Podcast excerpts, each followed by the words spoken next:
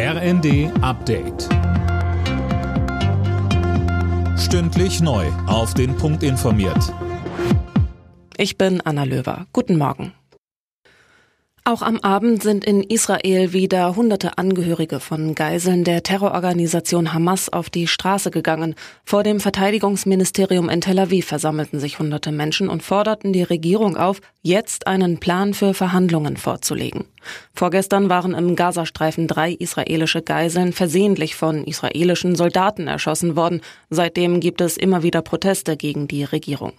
Regierungschef Netanyahu sagte am Abend, der militärische Druck auf die Hamas werde weitergehen. Der sei nötig, damit Verhandlungen über Freilassungen von Geiseln etwas erreichen könnten. Bundeskanzler Scholz hat die Menschen in Deutschland zu mehr Empathie und Solidarität für jüdische Menschen aufgerufen. Auf dem jüdischen Gemeindetag sagte Scholz, das sei die Basis einer offenen Gesellschaft. Jüdisches Leben in Deutschland müsse eine Selbstverständlichkeit sein, so Scholz.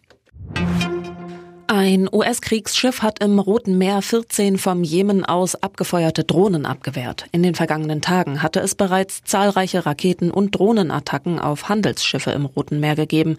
Mehr von Imme Kasten. Der Verband deutscher Räder fordert unterdessen Schutz auch durch die Bundeswehr in der Region. Die Bundesregierung prüft auf US-Anfrage schon einen entsprechenden Einsatz. Die USA und Großbritannien patrouillieren bereits in der Region. Wegen der Angriffe lassen übrigens die Hamburger Reederei Hapag-Lloyd, das dänische Unternehmen Maersk und auch die weltweit größte Containerreederei MSC keines ihrer Schiffe mehr durch das Rote Meer zum Suezkanal fahren. Mit einem 3 zu 1 gegen Hoffenheim hat Leipzig seine Ambitionen auf einen Champions League Platz in der Bundesliga untermauert. Verfolger Dortmund kam in Augsburg nicht über ein 1 zu 1 hinaus.